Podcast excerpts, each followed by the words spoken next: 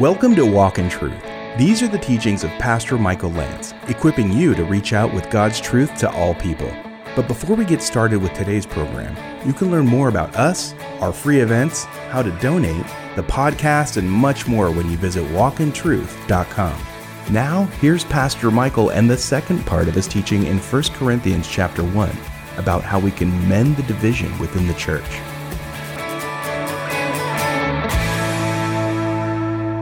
Colossians 2 2 says that their hearts may be encouraged, having been knit together in love. That's the key. And attaining to all the wealth that comes from the full assurance of understanding, resulting in a true knowledge of God's mystery, that is Christ Himself. And so we are to be sowing seeds of love. If we can use the mending analogy, we're to sow things that mend people back together because this is a hard world to live in. It can be very difficult. You, you get hired at a company, and it can be literally a dog eat dog world. We all know how it can be. So we want to come into a place like the church that is safe and healing. Paul is not calling upon all Christians to be cookie cutter Christians, by the way. He's not saying that you should all dress alike, think alike in every category of your life. Please, that would be frightening. If we all walked in with the same clothing on, uniforms or something like that, good morning, good morning, people would think something weird is going on. Later, Paul will talk about the beauty of our unity within our diversity. This is the beauty of the body of Christ. Every tribe, tongue, nation, and people, people from all around the globe, one day will be before the throne and before the Lamb, celebrating, honoring, the one who paid for us all. What are the steps to mending disunity? Let me give you a few. First, uh, the one I just mentioned is agreement about the main things or the main focus. Agreement about the main things or the main focus.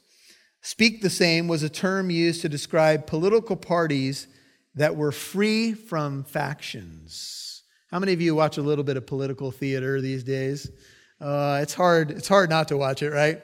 And you watch people debate back and forth, up and down. In the first five minutes of most of the programs, you'll get all the stories of the day. But they have to be looked at from every angle, and people are heated and they talk over each other. And that's a loose interpretation of how they sound. And then there's a person in the middle. Calm down. Let this person finish. Calm down. Yeah, that's a good point. And, and people, oh, they almost look like they're going to combust on the air. John MacArthur comments A few things are more devastating to, to a church than everyone having his own ideas and interpretations about the faith, or of the congregation being divided into various factions, each with its own views. This could also apply to biblical ethics. I mean, if you went to multiple Bible studies in a church and someone was teaching something different about the gospel or the Trinity or how you get saved, would you be a little confused? Some new Christians who turn on so called Christian television can get confused. Why? Because they often hear someone with sound theology preaching sound doctrine, and then the next person in the next half hour is out to lunch. And people get confused. This is not what should go on in the Christian church. The local church, if it's going to be spiritually healthy, harmonious, and effective, must above all, please hear what I'm about to say, must above all have doctrinal unity. If we don't have unity around the truth, we have nothing. All we are then is a social club who's found some common things that bring us together on a Sunday morning like this. To me, that's useless. I'll go to the beach instead, thank you. I don't need a social club. I want to know the one who bought me, the one who saved me, and the one who called a community to himself. Amen? And I think that's what the world needs as well. And so we need doctrinal unity. Maybe a good place to start when a church is in trouble or a marriage is in trouble is this Can we just agree on this? Can we just agree on this? Maybe if your marriage is in trouble, could you say, Can we just agree on the fact that we made a covenant to love one another? We made vows to one another. Can we agree on that? Can we start there? Can we as the church agree, and I'm speaking to the church worldwide now, can we as the church agree that our main focus is Jesus and the gospel, the Word of God, the God of the Bible? Can we agree on that? Because then we can talk about non essential issues and we can then decide where those land, right? We can talk about modes of baptism, what you believe about the rapture, you know, people have argued over the years about infant baptism or believer's baptism. Some say you should sprinkle when you baptize. Some say you should dunk. Some say you should dry clean people. I mean, there's. that last one's a little loose again. Anyway. See, we do need unity around the truth.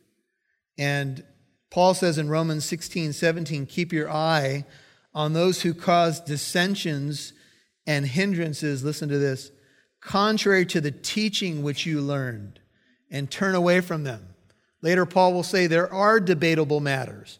There are issues of what you eat and drink and days of worship that we can debate and talk about that are, that are ultimately not essential issues. But there is something essential, and if we don't have that down, we have nothing. There are those in our world that are touting spirituality you can be spiritual, but it doesn't matter what you believe about the Bible or Jesus. That's a lie. Jesus said, I'm the way, the truth, and the life, and what? No one's coming to the Father except through me. By the way, when I say that to somebody, I say, that's not what I said. That's what Jesus said. So if you have an argument, sir or ma'am, it's with him. Number two, ways to mend unity or division in the church is to per- be perfectly united, NIV, in mind and thought. We're still dealing with verse 10. Sometimes we simply have to change our frame of mind about how we think about things. Let me say that one more time. Sometimes we just have to change our mind about how we think about things. And what we really need is mind transformation. We need the Word of God to really inform our thinking about the church, about the gospel. The Word of God must inform our thinking because if it doesn't, all it is is a matter of opinion. And your opinion's no better than mine, and mine no better than yours, right? But if the Word of God informs my conscience in biblical ethics, if it informs the church in terms of what it does and how it practices what it does, then we have something that's authoritative. Let us therefore, says Paul, as many as are perfect have this attitude. And if anything, in anything you have a different attitude, God will reveal that also to you. However, let us keep living by the same standard to which we have attained. That's Philippians 3 15 and 16. Sometimes we just need to have our thinking changed. Do you know what the church is about? Do you know what brings us together on a Sunday morning? We need to know that. And over the years, there's been many times when I've been listening to sermons and a pastor's going through the Word of God, and it hit me, and it was like, ooh, ouch. But then it comes down to who's going to define the church, me or the Lord? I think the Lord is going to define his church. A few years ago, I heard a story of two ministers that got into a fight about what they considered to be an important doctrinal matter. They settled the fight when the first minister told the second, Look, what are we fighting over? We're both striving to do the Lord's work. You do it your way, I'll do it his way. Verse 11 For I have been informed concerning you, Paul says to the Corinthian church, my brethren, by Chloe's people. Now, I think you all knew that at some point Chloe would show up in the Bible. Don't you guys? Now, Chloe is our children's ministry director. She's right here. She's on the third row. She's our kids director, and she's in the video. She's the star of the video every week because, you know, you know, she's just cool, man. She can, hey, hey, living truth, what's up? She's shooting squirt guns. She's got goggles on. She's just, she shows up in her pajamas sometimes. It's just amazing. Not only is Chloe in the Bible, but she has people. Would you notice? I've been informed by Chloe's people. Now, I'm not surprised at all that Chloe has people. She has a whole network. It runs from the Inland Empire all the way down to the beach. Chloe? Huh? She's right here, so I can talk about her, I think. Anyway. So, Chloe, not our Chloe, to be accurate, Chloe informed Paul about what was going on in the church, and there's some debate among scholars, we don't know for sure, whether or not Chloe was actually a Christian. Some people believe that she was a businesswoman, we're not talking about our Chloe, who had business between, she was probably from Ephesus because Paul wrote 1 Corinthians from Ephesus. And she did business between Ephesus and Corinth. So apparently, here's what happened, and most believe that she was a Christian, is that she went and visited the Corinthian congregation, came back into Ephesus where Paul was, and said, Paul, I got to tell you something. What, what, what is it? The church you planted in Cor- I mean, Corinth is a disaster. What? They've written me a couple letters. They never brought this up once. They just said they had questions about marriage and divorce and a couple of other things. They never told me that they were schismata, that they were a mess, that they were torn apart. What's going on? Oh, you won't believe what's going on. The church in Corinth is a disaster. Here's what Chloe's household shared that there are quarrels among you, or if Chloe would say it to Paul, they do nothing but quarrel. They fight and bicker about who thinks who is the greatest teacher in that church. And Chloe told on them, and they needed to be told on. Oh, Paul, I went to your church, and this is what I experienced. Sometimes it's good to, you bring a friend to church and you ask them their opinion. hey, what did you think of the service? You'll hear more from Pastor Michael in a moment. You can now listen to Walk in Truth with Michael Lance wherever you go and whenever you want. That's because Walk in Truth can now be heard on your favorite podcast app. Apps like iPodcast, Spotify, Stitcher, iHeartRadio, Google Play, and much more. Simply open up your favorite podcast app and search Walk in Truth. Make sure you subscribe so you'll know when a new show is available. Thanks for listening and partnering with Walk in Truth.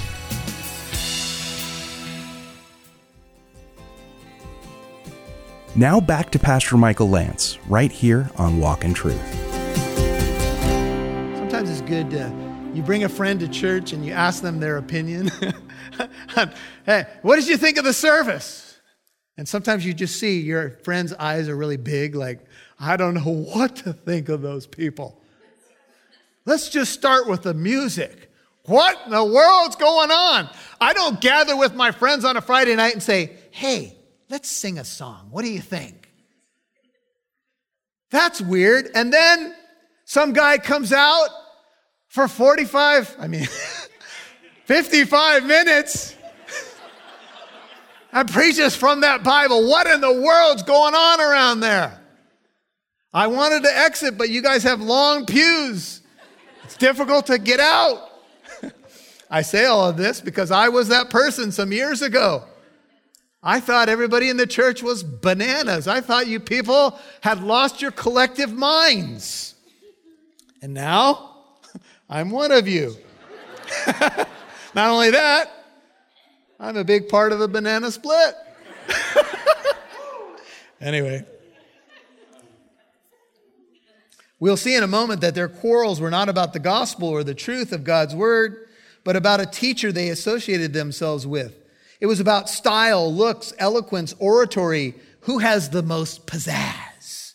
The Greeks put a high emphasis on rhetoric and philosophical skills. Today, our world is enamored with associations to schools, jobs, individuals. Somehow, we feel if we can be associated with them, we can get some self validation. Listen to this is a commentary uh, by somebody named Um, last name UM.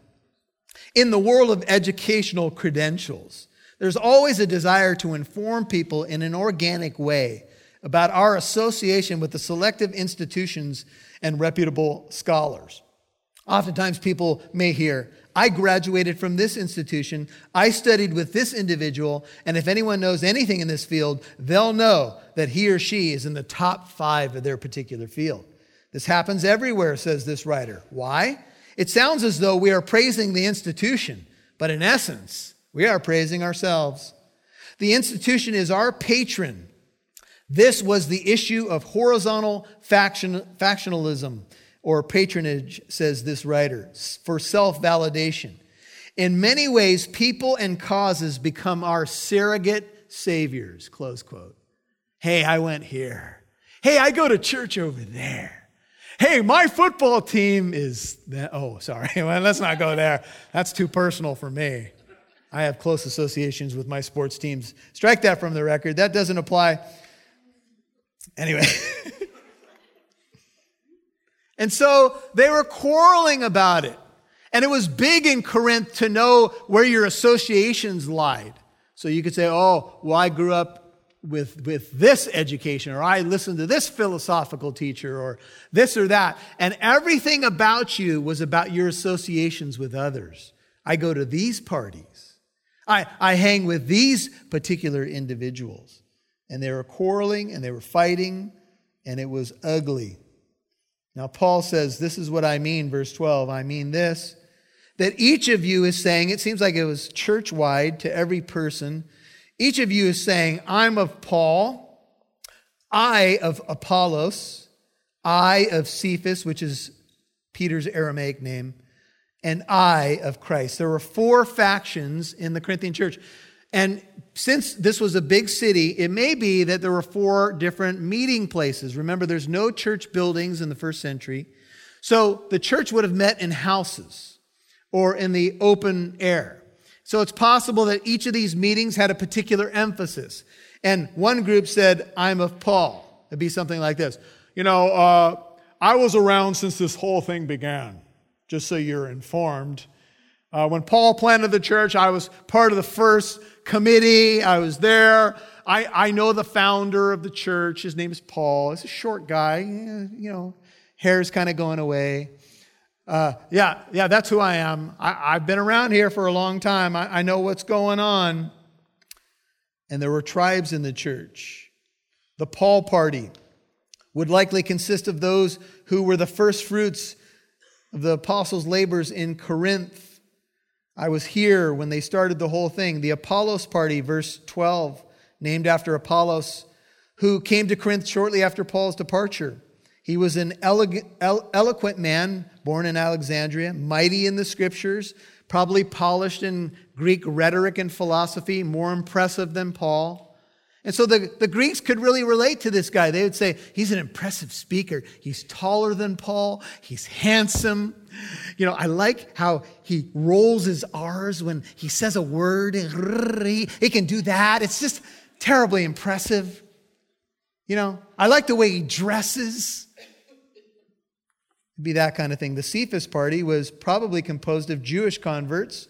Since Peter was a Christian longer than Paul, he was the leader of the 12, and he seemed to be more uh, in the direction of Jewish law in terms of his maybe his emphasis.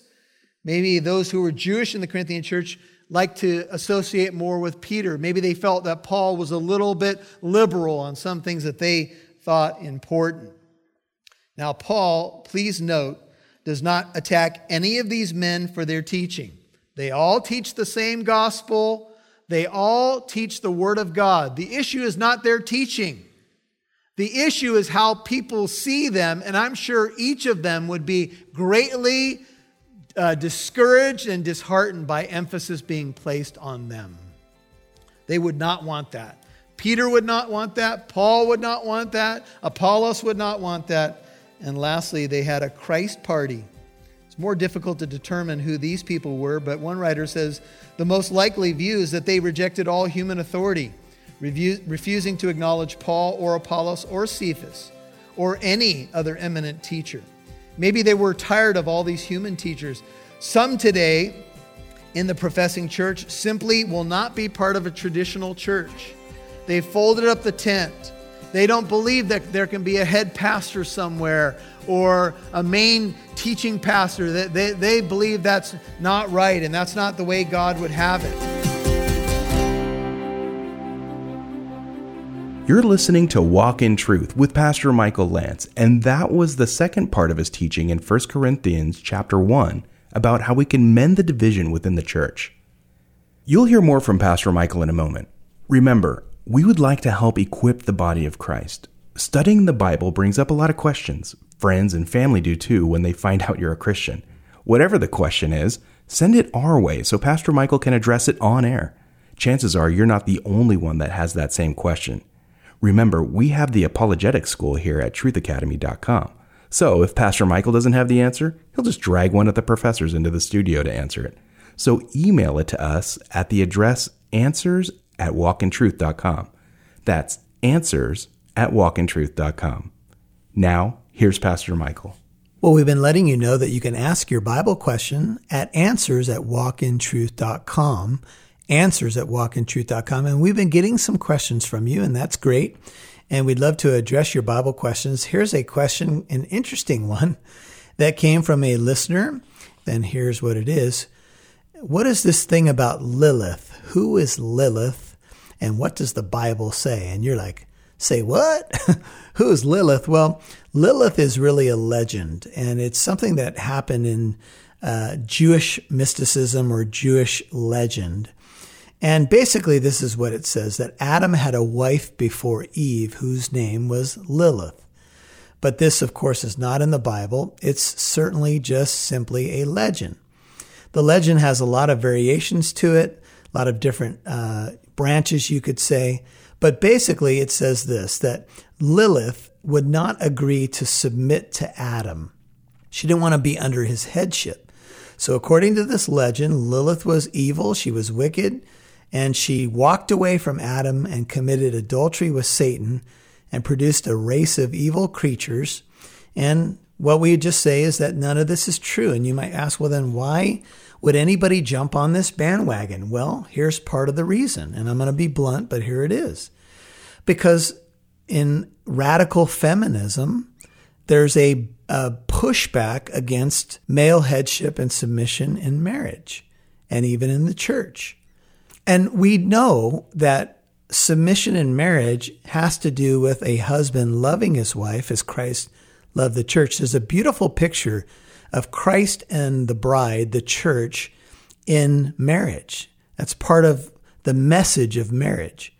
So the pushback when we say, well, we won't submit, where there are people who accuse Paul of being a male chauvinist and say Paul was wrong, and you can find all kinds of stuff on the internet. But let me submit this to you. Jesus Christ said of Saul, who became Paul, He, Saul, who became Paul, is my chosen instrument. He will carry my name to kings and Gentiles. See, Saul, who became Paul, writing two thirds of the New Testament letters, was Jesus' chosen instrument. You can see Acts chapter 9. Therefore, when Paul writes Holy Scripture, it is really the message of Jesus to the church. Remember, he's Jesus' chosen instrument. So I want to ask you if you're pushing back against what Paul wrote or questioning his authority or whether it's inspired, is it because you are kicking against the goads, so to speak, because you don't like what the Bible says and you won't submit to it. You know, this is really what's going on here. And there's all kinds of expressions of this about Lilith. Maybe Lilith was the wife in Genesis 1 and Eve was the wife in Genesis 2 because people see two different creation accounts. Actually, it's not two different creation accounts. It's just more detail of the creation account in Genesis 2 that was broader or more sweeping in Genesis 1. It's not two different accounts, it's just more detail in chapter 2. And there's no wife before Eve. These were the first humans made, and the Bible is clear. And so that is the answer on Lilith. And I would just say, you know, if you're reading a bunch of stuff and people are saying, oh, there's extra biblical sources that prove this or that, I would be careful to jump on those bandwagons. And I would really put before the Lord what your motive is and whether or not you're willing to be in submission to God's word, even if it's not comfortable. Look, a lot of God's word's not comfortable for me, but it's God's word. And so our job is to yield to it. And I pray that that helps you with that question about Lilith. God bless you. Well, here we are at the end of another week, and we are so blessed that you are listening and partnering with Walk in Truth. And I pray you've had a great week, and I pray that the Lord will bless your weekend. And I want to remind you to get into fellowship this weekend. go to church, but not just go to church, be the church. You know, the church is not a building, it's a group of people. And when you connect with the body of Christ, it's a great thing. And so I want to leave you with this blessing from Numbers chapter 6, 24 through 26. It says, The Lord bless you and keep you. The Lord make his face shine on you and be gracious to you. The Lord lift up his countenance on you and give you peace and give you shalom. May he bless your weekend, and we'll look forward to joining you again on Monday. Tune in again next week to hear the conclusion of Pastor Michael's teaching in 1 Corinthians chapter 1 about how we can mend the division within the church. I'm Mike Massaro. Thanks for listening to Walk in Truth. And remember, it's our goal to equip you to reach out with God's truth to all people.